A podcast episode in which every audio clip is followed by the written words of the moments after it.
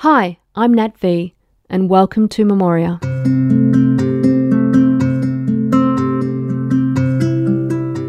Bite sized flash memoir and poetry coming to you every fortnight this season. Each story explores a moment that shaped a writer's life. The following story is called Forsaken, and it is written and read by Anna Sublet. Here is Anna to tell us how she came to write Forsaken. Well, public transport's one of those things where you often observe things and make notes at that very moment. And with quite a few minutes left to wait for my tram, I, I, I stumbled across a crucifix abandoned on the tram stop seat.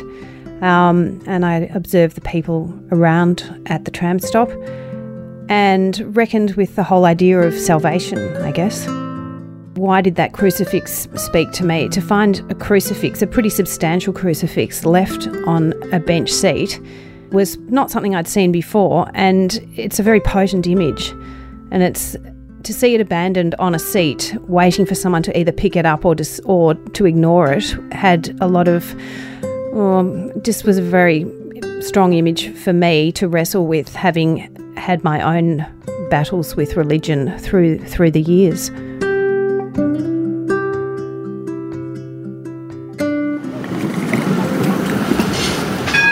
Jesus wept, the saying goes, and there he was, on his crucifix, laid out on the unceremonious bench, cast rigid into a plaster block, laid to waste on the Swanston Street spine.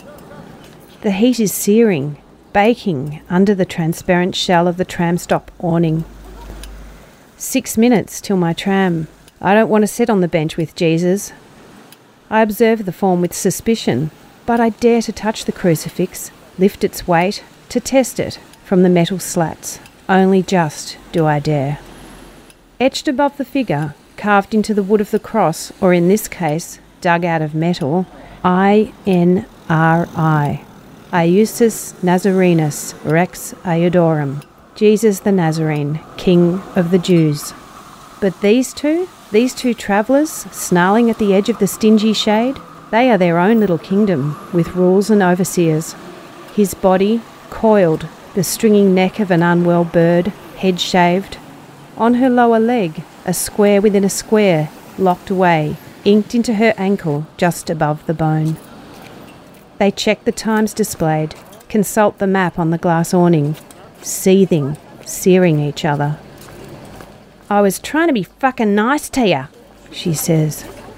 What comes from his mouth is gristly. It's chewed up and spat at her. Her body retreats just a little, head hanging, eyes cast down, She's held close, but testing an escape. Bound inside the square, the echoes clattering. On the tram stop seat, the crucifix lying abandoned beside them, unnoticed.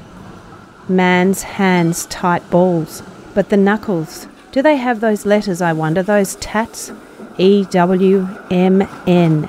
Evil, wicked, mean, nasty. I'm looking for the ink on flesh, but I can't see it. Just the fists, at an angle, ready, fast to fly, hard to hit. Don't need the ink to tell me this story. I stay on the edge of the next bench, wondering how Jesus sits with all this, knowing Jesus is a dead weight. Images of hospital rooms and overseeing gods, an omnipotent surveyor, a censorious eye, a forbidding authority. Misplaced above the bed of my agnostic father, O oh, our forsaken souls, take the crucifix and mess with it, stand that figure on his head, or hide him behind a vase. But here he is, in plain sight, King of the Jews, on a bench seat in the boiling sun.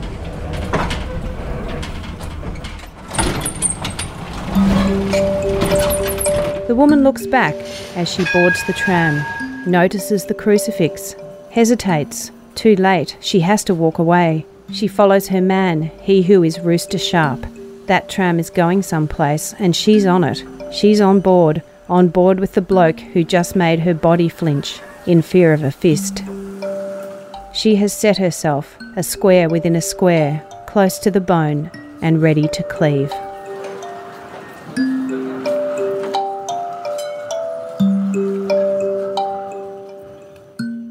Memoria is written and produced by me, Nat V, with illustrations by Peter Manning.